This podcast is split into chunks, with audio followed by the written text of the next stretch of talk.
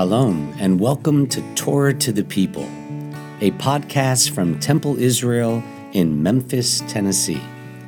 I'm Rabbi Micah Greenstein. We hope you enjoy this selection of our sermons, classes, and conversations with inspiring people from across the Bluff City and around the world. A temple member shared with me the Late Show podcast with Stephen Colbert who answered an audience question about how to deal with grief and death in one of the most beautiful and uplifting ways I've heard in a long time. A man stood up and shared that he had come to see Colbert a few years ago with his dad, but that his father had since died.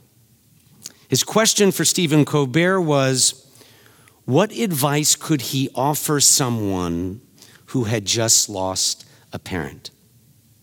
Listen to Colbert's amazing impromptu response.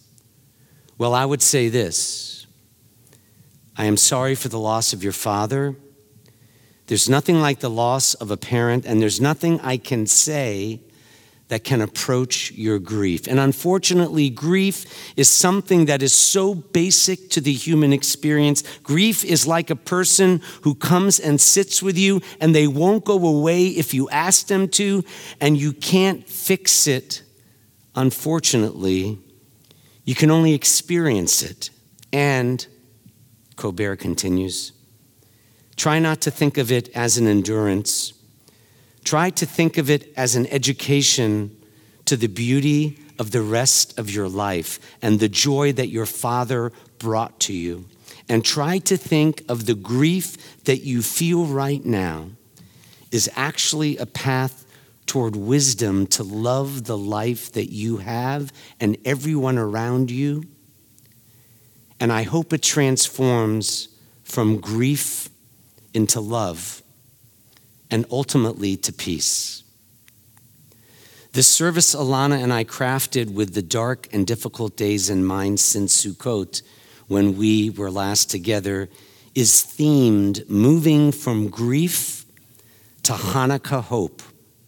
And it's as if our timeless Torah is listening to our time in this week's Torah portion, Vayishlach, Genesis 32 4 through Genesis 36. Jacob was feeling grief, fear, anxiety. Vayira Yaakov Me'od, the Torah reads, as Jacob prepares to reunite with brother Esau, whom he wronged grievously. The name of our congregation, Israel, appears for the first time this week as Jacob wrestles with God and becomes Israel, which is what the name Israel means. The prophetic words read after the Torah portion, known as Haftarah, from the root to conclude, it's even more of a downer than Jacob's fears.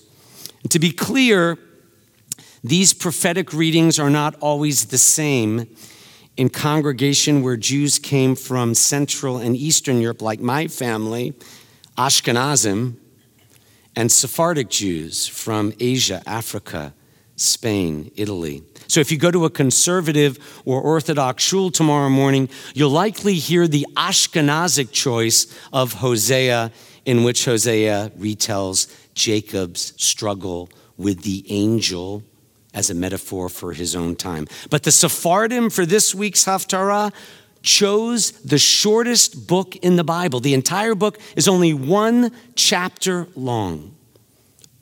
Ovadia or as we say here in Southern Yiddish, Obadiah.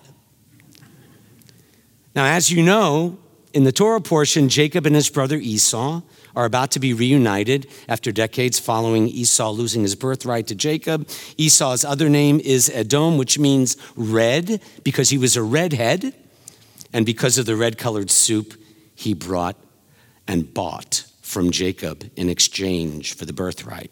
The kingdom of Edom is descended from Esau, and the kingdom of Judea is descended from Jacob, since it's named after Judah, one of Jacob's sons. And while we're not sure exactly where Obadiah lived, the setting in which he delivers this message is likely a bad time. Jerusalem was destroyed, the Edomites had a hand.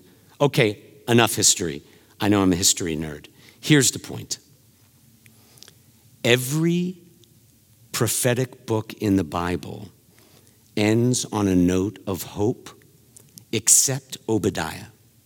He trashes the sins of Edom. He is so angry, and it's personal. Why?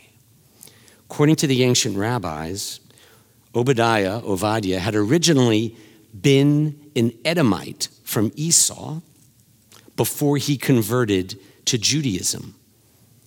Who knows? But the lesson is that if that's true, it's as if Obadiah's birth family had turned on his adopted family, all of whom are related. No wonder why Obadiah is so angry. If we all really do come from the same human family, if we remember how we are connected during times like this of fragmentation and hatred, then Jacob and Esau's reunion this week suggests that even if it's improbable,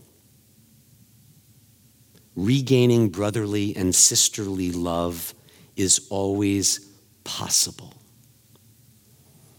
For more than 20 centuries, Hanukkah has celebrated the triumph of hope over fear and despair. And in these troubled times, as Alana said, finding light is more important than ever. From the Maccabees' decision to fight for Judaism's survival, to a rabbinic Judaism that was unrecognizable to Moses,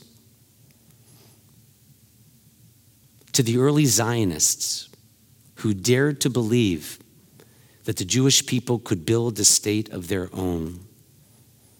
Our Jewish ancestors always found a way to move from grief to the light and hope this Thursday evening brings. The Maccabees, the early rabbis, the early Zionists, they all responded to the need of the moment rather than bemoan how the moment in which they lived meant all hope was lost. They found renewed purpose, nurtured hope, created Jewish light when things looked so bleak and hopeless. And in each case, they created a future which kept the past alive.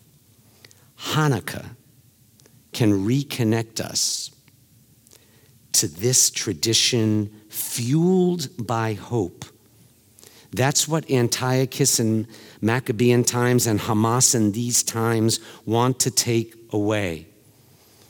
Our Israel Shaliach for Life, Tomer Meir, is here and spoke so passionately this week. And I never got to ask my question Isn't it true that in Israel and for Jews everywhere, the reason he's smiling now and we have the courage and determination to live is because whether it's Hamas or Antiochus, that's what they want to take away. They want to take away the hope. And our faith drives out the fear and despair that can overtake us. And frankly, it's overtaken me on certain days and nights since Alana was last here. And it's even more than that as I close. For Judah Maccabee and Theodore Herzl, the father of Zionism, saw unimagined possibilities because they loved who they were more than they feared what they were not. My friends, when we are in touch with our hopes for the future and the present love of those family members, friends, and members of our faith family with whom we hope will share it, a new light shines. We can even become that light. Let me share Rabbi Jonathan Sacks. This is what he said The Jewish people kept hope alive, and hope kept the Jewish people alive. We Jews are the voice of hope in the conversation of humankind. So when you kindle your Hanukkah menorah this Thursday, please don't just see the light, see yourself and those you love as the light, as light for the suffering, for the Israelis and Palestinians whose nightmares come in the daytime. See yourself and the ongoing resolve to bring more innocent hostages home as glimmers of light we all need when it's dark and bleak. From our ancestors Jacob and Obadiah's time to the past 56 days for Israel, the Jewish people and decent people everywhere, a little light drives away much darkness the early rabbis said, every good act, every healing gesture lights a note of hope in such a dark and difficult world. So be the light. Amen. Amen.